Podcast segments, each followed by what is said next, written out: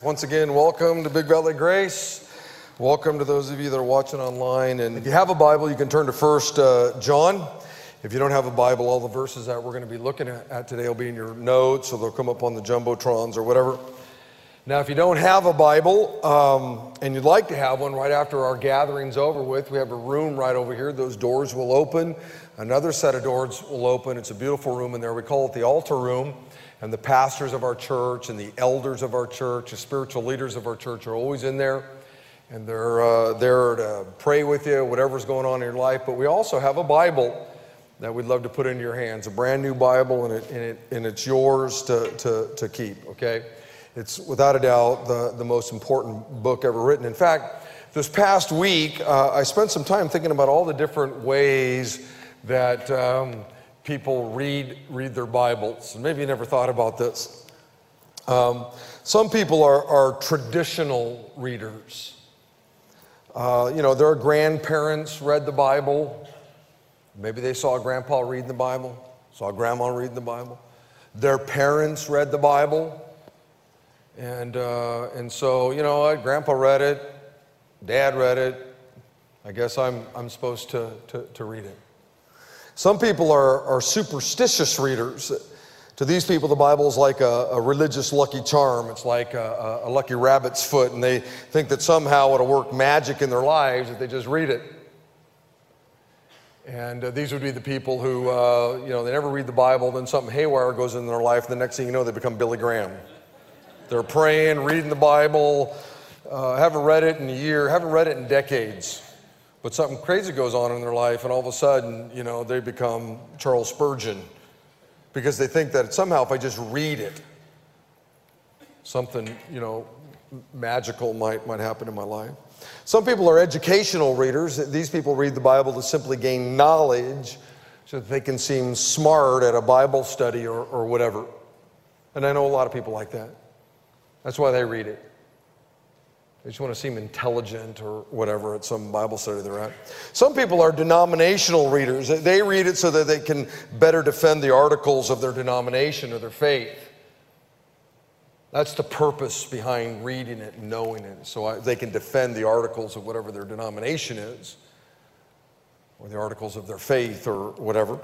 Some people are professional readers. They read the Bible because they uh, simply need material for a, a lesson that they're going to teach or whatever. In other words, it doesn't really mean that much. It's, it might be their job, and so I've got to come up with some lesson. The words don't mean that much. Just I got to have something I, I, I have to say. And I'm sure that there are more than these, but this is a pretty good list. Now, now Peter gave us what I think might be the best reason to, to, to read the Word, okay? He encourages us to be uh, what I'll call nutritional readers. Peter said this in chapter 2. He said, like newborn babies crave pure spiritual milk, so that by it, by this pure spiritual milk, you may grow up in your salvation. Now, I want you to notice what Peter didn't say. Peter didn't say, uh, teach the word or preach the word. He didn't, he didn't say that. Now, those are both good things. In fact, the Bible tells us that we ought to preach the word or we ought to teach the word and all those things, but, but that's not what Peter says here. Peter didn't say read the word or study the word or memorize the word, which again, th- those are all good things, and those are things that we as believers ought to do.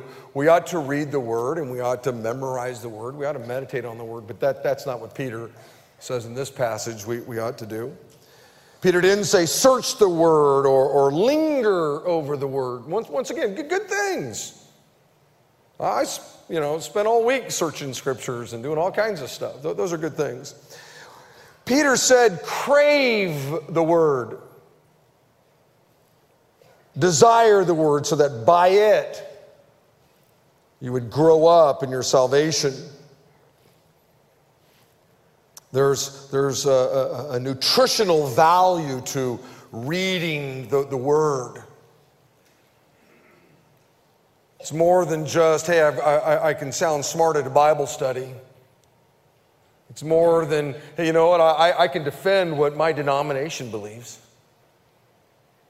It's more than just, well, I'm hoping that all my problems will be solved if I can just, you know, put my nose in it. It's more than just, well, you know, our family, this is what we've done all these years. You know, we just read the Bible. We're, we're, we're a family of Bible readers, you know, or whatever the case may be. Peter says, crave the word. And my desire for us this past week has been that, like newborn babies, crave their mother's milk. We as a church family would, would crave God's word the same way. I was thinking back to when my kids were young, when they were babies. And it could be early in the morning, it didn't matter when it was, but when one of my kids got hungry, wee, wee, wee. And I'd go down and, you know, every now and then. My wife was there, she'd go, No, it wasn't even now and then. But she's not here tonight, so let me just embellish the story a little bit. Um, I'd go down and, you know, and it didn't matter what I did. This baby was craving mama's milk, and nothing was going to stop her from getting to that milk. Nothing. And isn't that a great imagery that Peter gives us? That we would be people who craved this. That you know what, I, you, you, you, can, you can do anything you want, man, but I, I got to get to this. I got to crave this. This is the thing I got to have right here, this. Because there's, there's nutritional value here spiritually uh, speaking. Paul said this in Colossians chapter 3. He said, Let the word of Christ dwell in you richly. Anyway, so with all this said, let's jump into uh, today's message. Okay, there are two major points that I want to make. And uh, the first one is this Number one, Jesus alone saves. 1 John chapter 5 and verse 1 says this. Everyone who believes that Jesus is the Christ, everyone who believes that, that Jesus is the Messiah, everybody who believes that He's the Savior, everybody who really believes that what we celebrate on December 25th is that the Savior has come. You really believe that Jesus was the Messiah. You really believe he was the, the, the, Savior. You believe that he was the Christ. You've surrendered your life over to Jesus. They've become a child of God. Now, this obviously implies that if someone doesn't believe that Jesus is the Christ, they, they don't believe in Jesus, that they aren't a child of God, right? John says it's those who believe and the idea there is they believe to the degree that they've surrendered their life over to Jesus. The Bible tells us that the demons believe. In fact, they believe so much that they even shudder when they think about the name of Christ. I know a lot of believers who don't shudder at the name of Christ. But demons believe to the degree that, whoa. So it's more than believing, it's this, it has this idea that you've surrendered your life over to, to, to Him. You've recognized who he is in comparison to you. He's the king, and we're but his subjects. We're his slaves, you see. John went on to say this in verse 11 of uh, 1 John chapter 5, and this is what God has testified. He has given us eternal life, and this life is in his Son. The eternal life is in, is in Jesus. Whoever has the Son has the life, has the eternal life. He who does not have the Son, he who does not believe in the Son, does not have the life.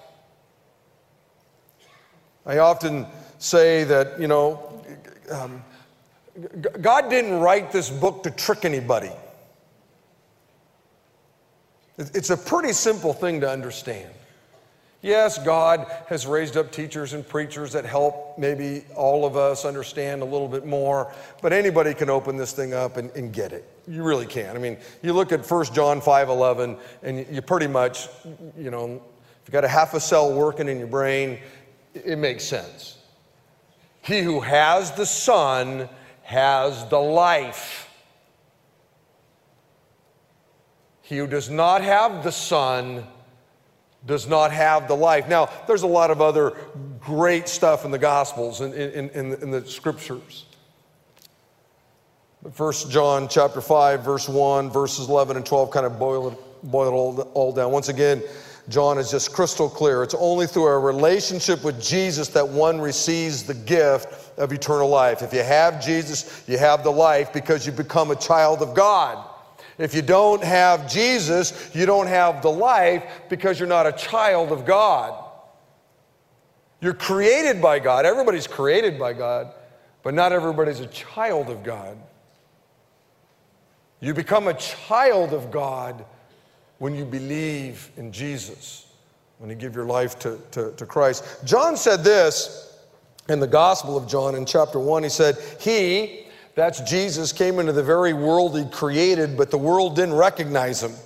He, that's Jesus, came to his own people, and even his own people rejected him. But to all who believed in him, and accepted him, he gave those people the right to become children of God. They, they are reborn. Not, not with a physical birth resulting from human passion or plan, but, but a birth that comes from God. See, all of us were born physically. All of us came out of our mama's wombs. We're all born physically. And that's not what makes you a child of God. That just makes you a human being who was made in the image of God. It's when you give your life over to Christ, it's when you surrender your life over to Jesus that you're born again spiritually. And at that moment, you become a, a child of, of, of God. When a person truly surrenders their life over to Jesus, Jesus gives that person the power and the right to become something that they aren't. That is a child of God. In other words, it's only through a relationship with God's Son that you can become a child of God. John said this in 1 John chapter 3. I'll take us back a week or so. He said, How great is the love the Father has lavished on us that we should be called children of God. And that's what we are. And he's talking to believers. He's talking to those of us that have given our life over to Christ. We've surrendered our life over to Christ. We've now become children of, of God. God loved you so much that He sent His Son, Jesus Christ, to make things right between you and Him. Jesus said this in John chapter 14. He said, I am the way, and I'm the truth, and I'm the life. No one comes to the Father except through me. Now, that's a pretty outrageous claim, isn't it? I mean, he, he's, either, he's either right or he's wrong. He, he, he either is the only way, the truth, and the life. Nobody will ever get to the Father unless you come through him, or, or you know, he's just, he's just a lunatic. Jesus doesn't, you know, say, I'm one of many ways. Jesus doesn't say, you know, I'm, I'm a pretty good way. He said, I'm it. Jesus said, There's no other way you're going to make it into heaven, that you'll have this eternal life with the Father unless you come through me. There's no other way. Now, I know some people think that if they just do enough stuff, God's got this cosmic scale, you know, and here's all the bad things you've done in life, and oh, here are all the good things you've done in life, and oh, I was an Eagle Scout, oh, I said a lie, and there's this, oh, and someday you're going to stand before Him, you know, and hmm, oh, bummer, down elevator. Or, oh no, yes, I made it. What a, what a crummy, what a crummy way to live, not knowing. The Bible is, is, you know, teaching is crystal clear. We're all sinful. The scales are all this way. That's the way it is. You can't do enough. You, you, you, all the good things that you do in life don't even move the scale. Just, well, I did this good thing, I did this good thing, nothing. Not a thing. Like somehow, you know, could, could you imagine this moment? You get to heaven and you look at God and say, God, you owe me. Because I did a lot of good things. I mean, imagine that moment. You owe me. yeah, God owes you. He didn't owe you anything. Nothing. Not a thing. Beloved, according to Jesus, all roads don't lead to heaven. Only one does, and that's through him. And the reason he could make such an outrageous claim is because he was God in human form, which he proved when he walked out of the tomb three days after he had been crucified. Beloved, the Bible's crystal clear that Jesus alone is the only way of salvation. When, when you give your life over to Jesus, you become a child of God. And when you become a child of God, it comes with a, a lot of really great benefits. And one of those benefits is you get to go to heaven when you die. Now, I've created a little diagram for you, okay? And the first little thing is, is, is God the, the, the, the Father, okay? You see that? There's God the Father, and, and, and, and He's in heaven. And I want you to imagine heaven if you can. It's this perfect place this unbelievable place. And one of the distinctives about heaven is that there's no sin there. None. No sin in heaven. Now, now I'll put us up there, or you up there, okay? Here we are down here on planet Earth, and we're sinful. And I don't need to tell you that. You, you, some of you are here and you don't, you don't know what that word means. It just means we're messed up, we're, we're, we're screwed up. We think things we shouldn't think, we say things we shouldn't say. We've all had guilty feelings. It's, it's the one truth that's universal. Nobody in this room would stand up and say, Oh, I'm perfect. Nobody. Nobody would do that. We all know that we've done crummy things. So we know we're sinful. The biblical word is we're sinful. And here's the bummer if God were to let you into his heaven, it would be like earth because you're sinful. And then if you let me up there, and then you let the guy sitting next to you, the girl sitting there, now before you know it, heaven's now got all these sinful people in it, and it would take about, I don't know, 20 seconds for heaven to become exactly like earth. It'd be a messed up place. And we got a problem. There's this problem. God's in heaven, it's perfect, it's beautiful. Here we are down here on planet Earth, made in the very image of God. But because of sin, it separated us from the Father. We can't get into heaven. But the Bible says that God so loved us that He sent His Son, Jesus Christ. And He's righteous, He's holy. And so here's the deal. When you receive God's Son into your life, when you invite Christ into your life, when you uh, believe in Him and surrender your life over to Him, the Bible says He comes into your life, which means the righteousness of Christ comes into your life. You now have the righteousness of Jesus. He was perfect, He was holy, He was righteous.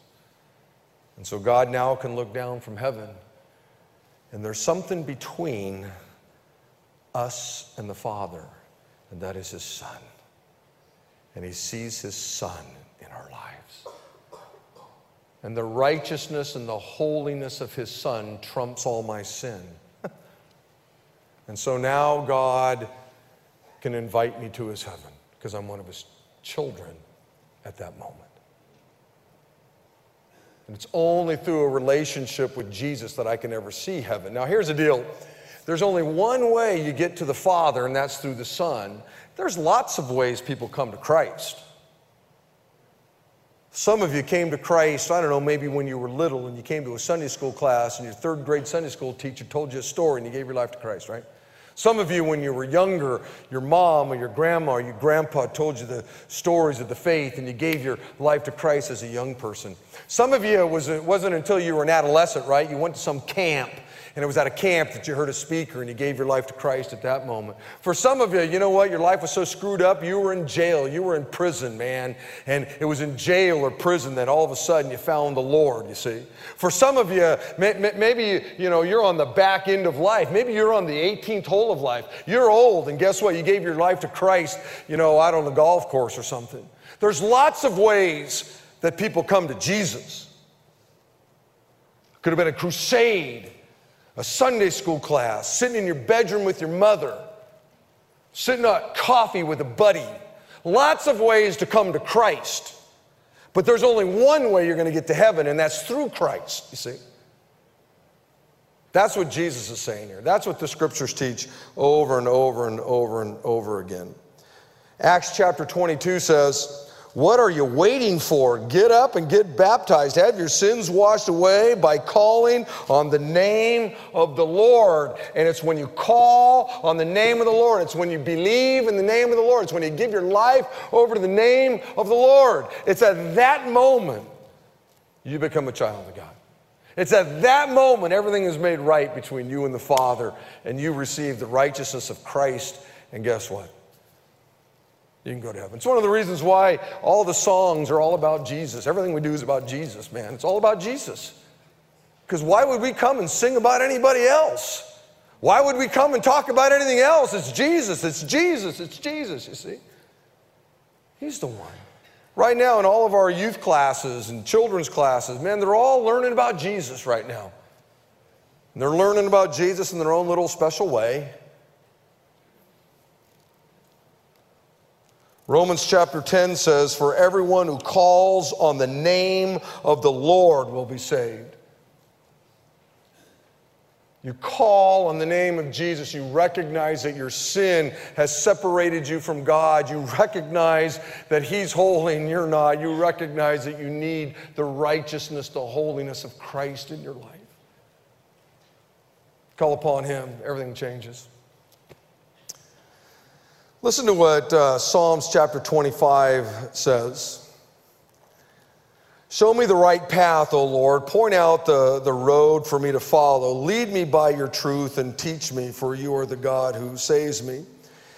And when you look at a passage like that right, right there, there's some really interesting data that you got to kind of tease out. And there's a right path or a right road you can go down to, to get yourself into heaven which means that there's a wrong path or a wrong road you can go down. And you have, got, you, you, you have to decide what road you're, you're going to go down. The enemy's pretty good. The last thing the enemy wants is for anybody to go to heaven. So he's going to make sure that there are all kinds of different roads out there that look pretty good. But there's a right road. There's a right path and there's a wrong road. There's a, a, a, a wrong path. And every single person in this room decides which path, man, they're going to take. You know, I, I just got to believe that my good works, you know, will get me into heaven. That, that's a, that, if that's the path you want to take, take it. I, I can't force you to do anything. All I'm going to tell you is what the scriptures say, uh, clearly teach, and the scriptures clearly teach that's the wrong path. All your good works aren't going to get you to heaven. The Bible says all your you know, good works are nothing but filthy rags to God. The Bible says that Jesus is the only path to get to heaven. In fact, listen to the words from Jesus himself in Matthew chapter 7. He said, Enter through the narrow gate, for wide is the gate and broad is the road that leads to destruction and many enter through it, but small is the gate and narrow is the road that leads to life. Yeah, it's narrow, all right. It's through one person, Jesus Christ. The, the way to heaven is very, very narrow. Very narrow. As believers, you know what? We're narrow minded.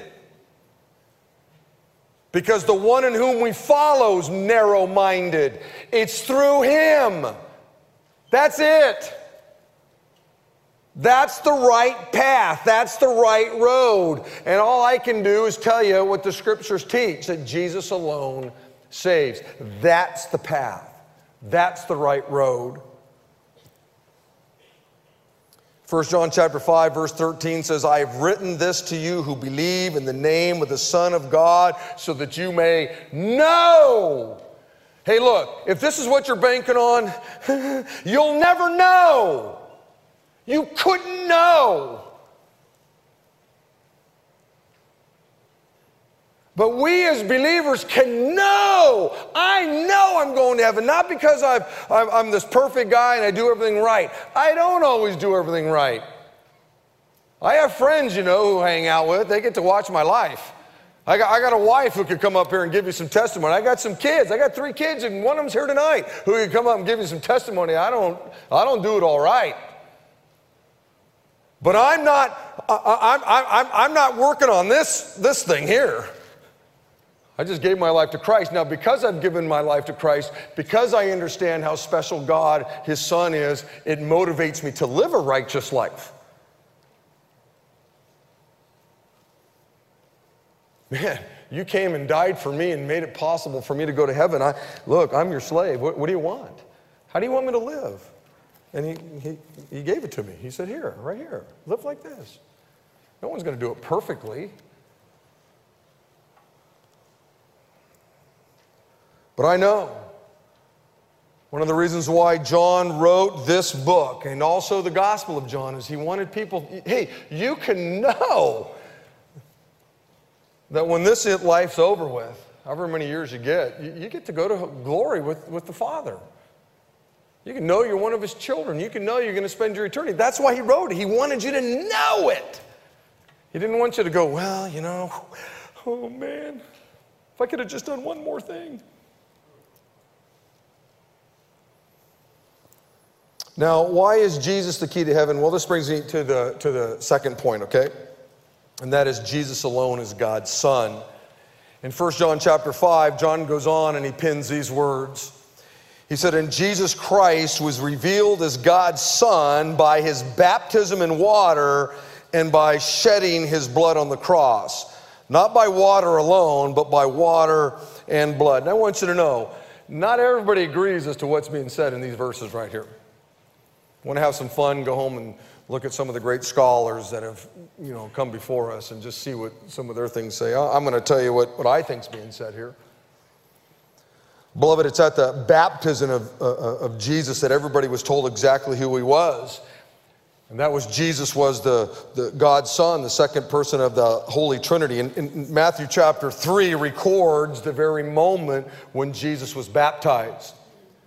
Okay, he was born, little town called Bethlehem. When he was about 30 years old, he's baptized. So he was 30, he was baptized, and that was kind of the beginning of his earthly ministry. Okay, and it says this in Matthew chapter 3. After his baptism, okay, as Jesus came up out of the water, meaning he went all the way under the water, he comes up out of the water, the heavens were opened and he saw the, the that's, uh, well, a lot of people were there, but he saw the Spirit of God descending like a dove and settling on him. And a voice from heaven said, This is my dearly loved Son who brings me great joy. So, all the people that would have been on the banks of the Jordan that moment, John the Baptist, who was baptized in, here's this great moment. Jesus comes up out of the water and they hear an audible voice That's him! That's my son! That one right there! That's him!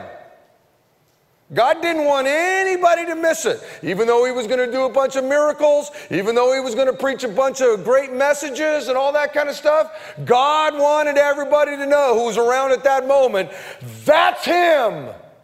That's my son. And not only is my son, but man, it just brings me a lot of joy. The moment John baptized Jesus, everybody knew exactly who he was, and that was God's Son. He was the Messiah, he was the long awaited uh, Savior that everybody was waiting for. That was a, an unbelievable moment. Now, in Matthew chapter, uh, well, in John chapter 1, it says this. Then John, that's John the Baptist, gave this testimony I saw the Spirit come down from heaven as a dove and remain on him. I would not have known him except that the one who sent me to baptize him with water told me, The man on whom you see the Spirit come down and test, come down and remain on is the one, uh, is he who will be baptized with the Holy Spirit. And it says this. Then John says this. Here it is. I have seen and testified that this is the Son of God. This is him. This is the guy. was at his baptism, at his water baptism. The whole world knew at that moment.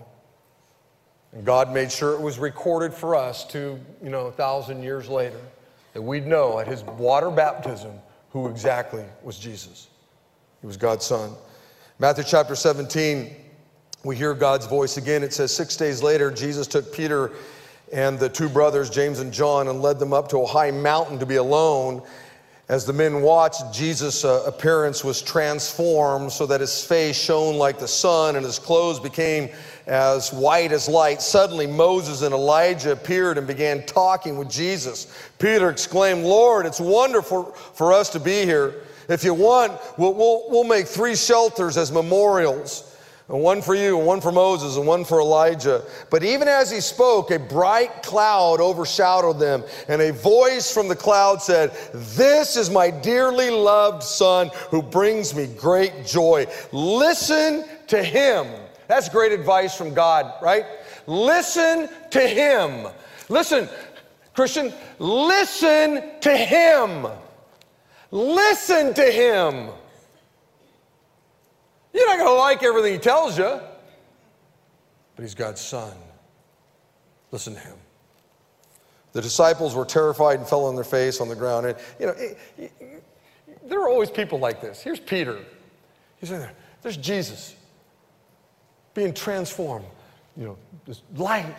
There's Moses and, and, and Elijah, and they're talking. And you'd think that he'd just be going, oh man, this is unbelievable. Not Peter. Hey guys, hey listen, I got a thought.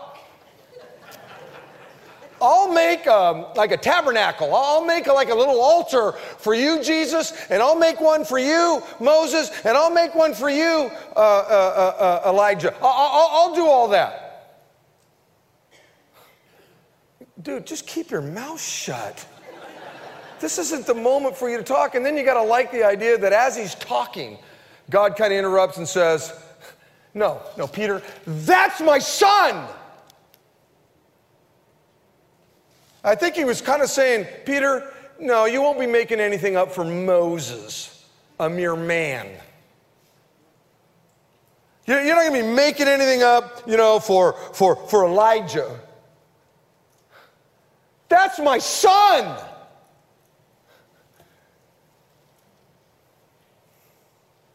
There's no doubt who Jesus was. He was God's only Son, the Messiah, the Savior. And this was revealed at his water baptism, but it was also revealed that, that Jesus was God's only Son at the cross, when, when, he, when he shed his blood on the cross. The Bible says this in Luke chapter 23. Uh, this is when he was on the cross. By, by this time, it was noon. Okay, he's on the cross and darkness fell across the whole land until three o'clock. Jesus was crucified at nine o'clock in the morning. He hung on the cross for about six hours before he died, okay? Just give you some data.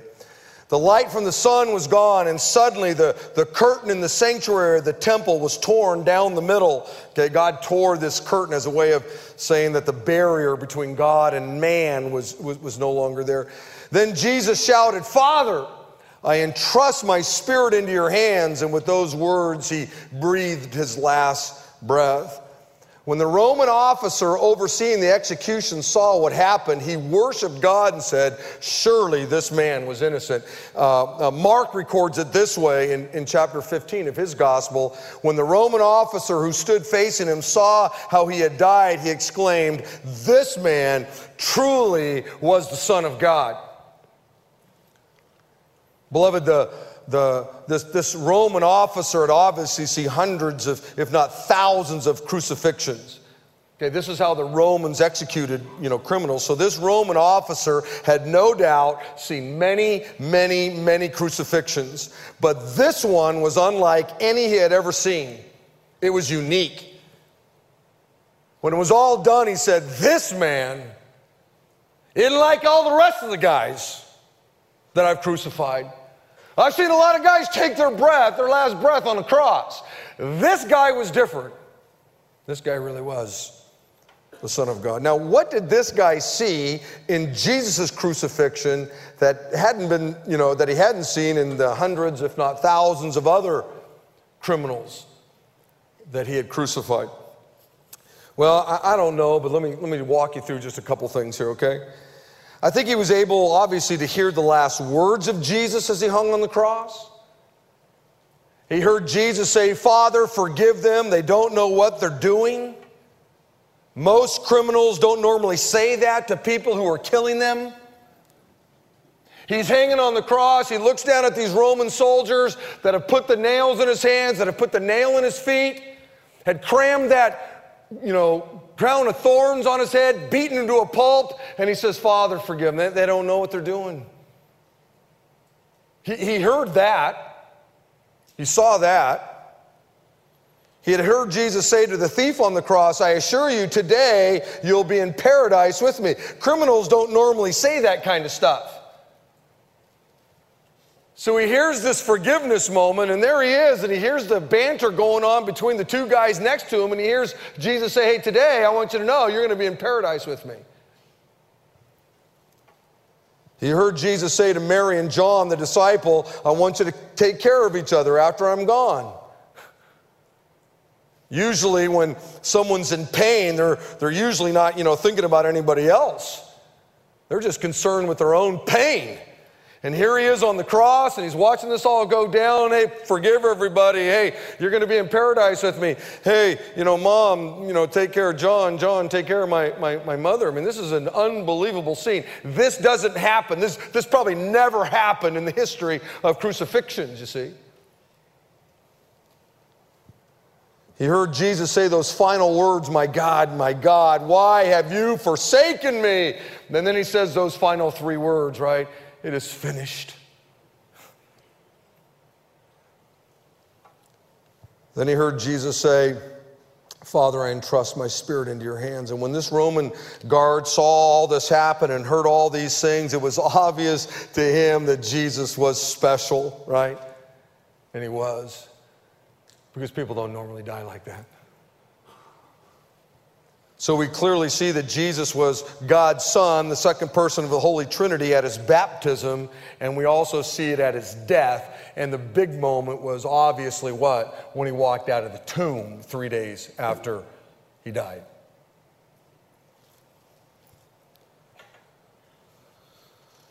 Ephesians chapter 1 says, He is so rich in kindness and grace that He, that's God, purchased our freedom with the blood of His Son and forgave us of our sins. Beloved, God made it possible for you to have all your sins forgiven by sending His one and only Son, Jesus, to purchase your freedom from sin. And Jesus proved that he was God's son at his baptism and at his death. Now, I want to make sure you understand this, okay? Just want to make sure you got this. Nobody's saved because of the life of Jesus. You're not saved because of the baptism of Jesus. You're not saved because of the teachings of Jesus, as great as they were.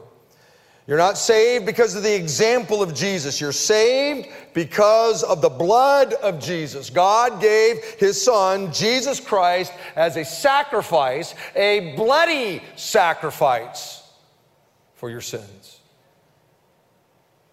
You see, when your hands get dirty, you know, you take a bar of soap and it cleans the dirt off of your hands. Sin was going to take more than just a bar of soap or some Tide to, to, to get you clean to make you right before God. It was going to take something unbelievable. And it was going to take the blood of God's Son, that royal, perfect, holy, righteous blood of Jesus Christ. It's the blood of Jesus that God accepts as the payment for the penalty of your sin. It's the blood of Jesus that God accepts as the appeasement of his wrath against your, your sin. Romans chapter 3 says, For God presented Jesus as a sacrifice for sin. People are made right with God when they believe that Jesus sacrificed his life, shedding his blood. Look, all throughout the scriptures, you cannot miss the, the narrative that Jesus alone saves because Jesus was God's son, you see? I want you to know, I, I, I wish I fully comprehended it all.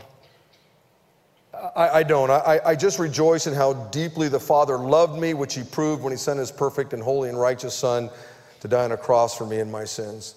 And at the moment I gave my life to Jesus, I became a child of God. And someday when I take my last breath here, uh, you know, I know exactly where my next one's going to be, so to speak. And that's going to be in heaven with the, with the Lord. As I said earlier, one of the last things Jesus said when he was on the cross was this in, in, Luke chapter 23. He said, Then Jesus shouted, Father, I entrust my spirit into your hands. Now I want you to follow this very carefully, and I'm, I'm almost done here, okay? That word entrust is a, a Greek word that means to commit. In fact, some of your Bibles say, I commit my spirit into your hands. And it means to deposit, to deposit something for safekeeping, like a safe deposit box or something like that. And when you own something that's really, really valuable or rare or expensive or whatever, and you don't want it broken, you don't want it stolen or whatever, you take it to the bank and you entrust it to the bank. You put it in a safe deposit box or, or whatever, where, where they keep it safe. Well, this is exactly what Jesus is saying. He's saying, Father, I'm entrusting my life to you. I'm depositing my life with you. I'm depositing my spirit with you. Father, I'm entrusting you to keep me in your presence forever. And the reason Jesus was saying this was because he knew the Father and he knew he could trust his spirit with the Father. He knew it. He knew it. So let me ask you a question. And it's one of the most important questions that anybody can maybe ask or certainly be answered. Who have you entrusted your life to? Isn't that a great question? Jesus entrusted his life to the Father. Who have you tr- entrusted your life to?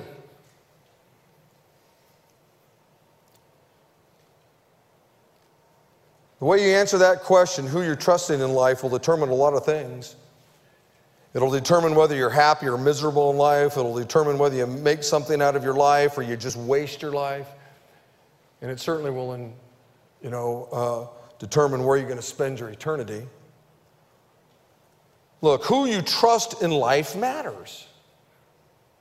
Who you tr- listen to me. Who you trust in life matters. So let me ask you. I want you to take a, a, second. I want you to consider all the options that might be out there. Who are you going to trust? Many of you would say, well, I'll trust Congress. A lot of people do. Can't believe how many believers just fund these campaigns and they give up more money for some congressman or congresswoman or whatever than they'll give to the church, the greatest cause on the planet. Unbelievable to me. I'm not saying you shouldn't give money to politicians, I'm not saying that. But a lot of people go, wow, man, you know, it's that. How many of you would say the media? I, I think I'll place my trust in, in, in, the media. Probably not many of you in here. How many of you would say Hollywood? Now, I, I will trust my life, my life, in, with, with Hollywood and their values and all that stuff. Maybe some might. How many of you would say, I don't know, the UN? I'll put my trust in the United Nations. I mean, after all, they got that big gun in front of it with the knot tied in it. Jeez. How about Oprah? You know, I, have entrusted my life to what Oprah teaches and what Oprah thinks. I mean, she walked on hot fire once, I think. She's got to know something. I don't know. I don't, I don't know. How many of you would say the culture? I, I, I'm going to trust my life to, uh, you know, uh, what popular culture things. A lot of people do that. How many of you would say the majority? I, I think I'm going to trust what the majority of the people think. Because the majority of the people can't be wrong, can they? And the majority of the people think this, and so you know what? I'll entrust my, my life or whatever to, to, to that. I'm just asking you to, to think about it. Most people would say this they, they put their trust in themselves. This is the one that most people choose. People trust themselves, they trust their gut, they, they trust their heart, they, they follow their heart, kind of a thing. And for those of you that would say, you know, I really do, I, I, I put my trust in me, let, let, me just tell you what the scriptures say. The Bible says this the great Jer- prophet Jeremiah said, The human heart is the most deceitful of all things and desperately wicked. Who really knows how bad it is? Psalms 19 says, How can I know all the sins lurking in my heart? In other words, you know what? There's stuff in here you don't even know about. There's stuff in my heart that I don't even know about. What's my point? My point is that, that, that trusting in yourself or your emotions or your heart is just foolish because your emotions can lie. Your heart lies. They can easily be manipulated by everything you watch on TV to the linguine you ate last night. I could stir up emotions in you right now that you didn't even know you had when you walked in here. And oftentimes I do. And oftentimes people make decisions because they're all emotional. And they give their life to Christ, or at least they say they do. And then you don't see them in a week or two because you know what? I just stirred up an emotion in them. I didn't do it on purpose, it just happened. The decision wasn't real, it was just some emotional thing. I know people that get saved every weekend. Obviously, something's wrong.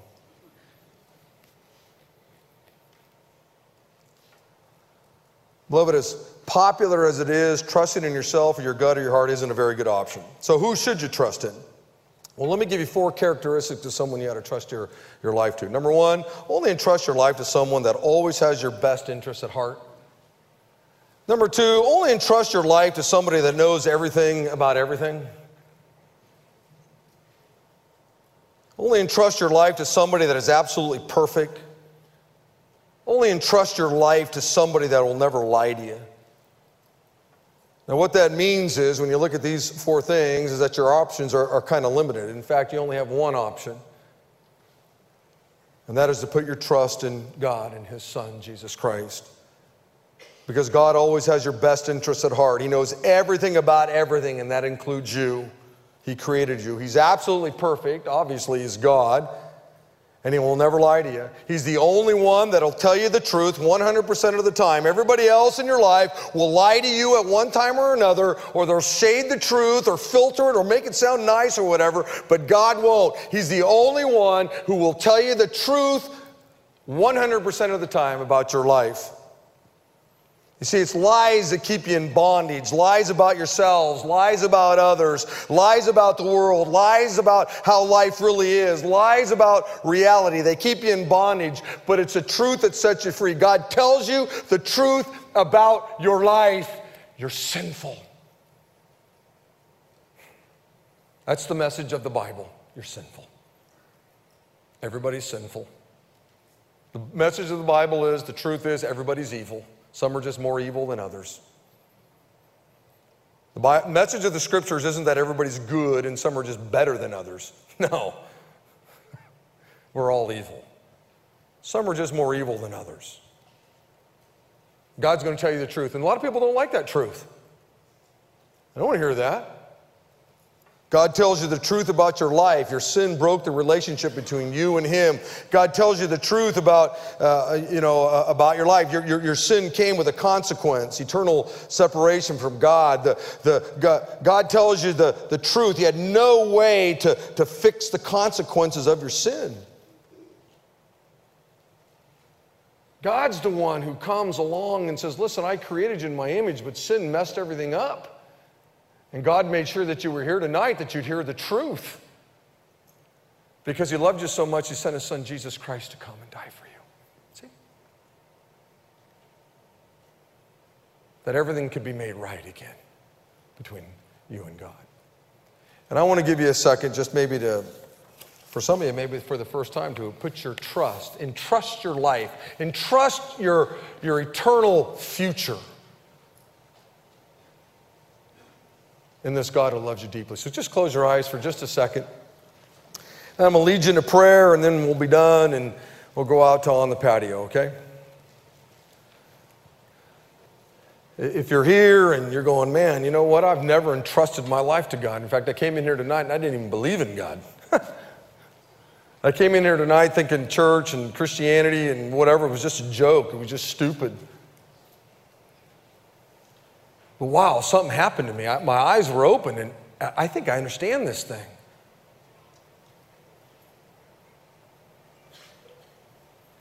I want to give those of you who, who God has opened your eyes to the truth. You've never invited Christ into your life. You've never believed in Christ. You've never surrendered your life to Christ to do that right now. Just say, Jesus, I get it, and I believe, and I accept you into my life right now. I receive you into my life right now. I am entrusting my life to you right now. Cleanse me of my sin, Jesus. I want to spend my eternity with you forever. Now, if you're here and, and you prayed that, one of the cool things that I like doing is seeing who maybe God was working in their life. So while everybody's eyes are closed, and whatever, if you prayed that, look up at me or raise your hand or, or, or whatever. Will you do that? Is anybody? Just make sure I see him over here right now. Yeah, yeah, two of you right here, way in the back. Yeah, very cool. Somebody in here, middle section, up in the mezzanine. Just make sure I see you. What over here? Anybody? Yeah, I see you, sir. You're right here in the front. Cool. Okay, look up. Look up here real quick. And here's the deal. Here's how I like to end these kinds of things. Is that if that decision was genuine, if you really got it, and tonight you entrusted your life, your eternal future, uh, into the hands of, of, of Jesus, if you did that, hey, five minutes. I want you to get up here in just a minute. We're going to end and we're going to go out. The coffee bar will be open, and Cafe Astoria, and the, we'll have music out there. It's really great, really great. But five minutes, go into the altar room and see one of our pastors, see one of our elders, and say, hey, I don't know, man, I, I prayed tonight. I don't really know what it all means, but here I am. And, and what they do is they give those cards to me and then I get to rejoice about the decision you made. I'll send you an email and just talk with you, give you some steps that you can take to deepen this relationship that you started tonight. But if you don't have five minutes, then you know what? Get, you know what I probably did? I just stirred up the emotion in you. And it really wasn't, didn't mean anything. But you got pumped because I got all excited and you got excited and you think of heaven, hell, oh, yeah, hell, I'm, I don't know. But I don't got five minutes. I gotta, I gotta get to Chevy's, man. Hey, you're welcome. You can come back here anytime. You pro- but it probably didn't mean much. You, you, just didn't understand it. But if it really was something genuine, go, go in there. Let, let, let us rejoice with it. Give you a Bible. Maybe you're here and you want some prayer. Go into that room. That, that room is always there. God's still working. Even though I'm going to pray, God's still work. And you can go in there and have them pray for your marriage, your business, your parents, your kids, whatever it is. That's what we're there for. And then come on out, and the music's going to be fantastic. Okay, everybody stand up. Everybody stand. Father, thanks, Lord, for tonight. And man, I just enjoyed the music. Thank you for all these musicians and bluegrass. I, I dug it, Lord. It was great. Thank you, Lord, for just praying for other churches. Thank you for the interns. Again, I love them. They're just great people. And thank you for your word, God.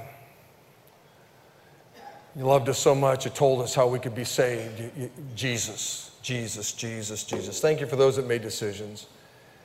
Give us a great time as we go out and fellowship out on the patio, Lord. And I pray this in the name of the Lord Jesus Christ and all of God's people said, Amen.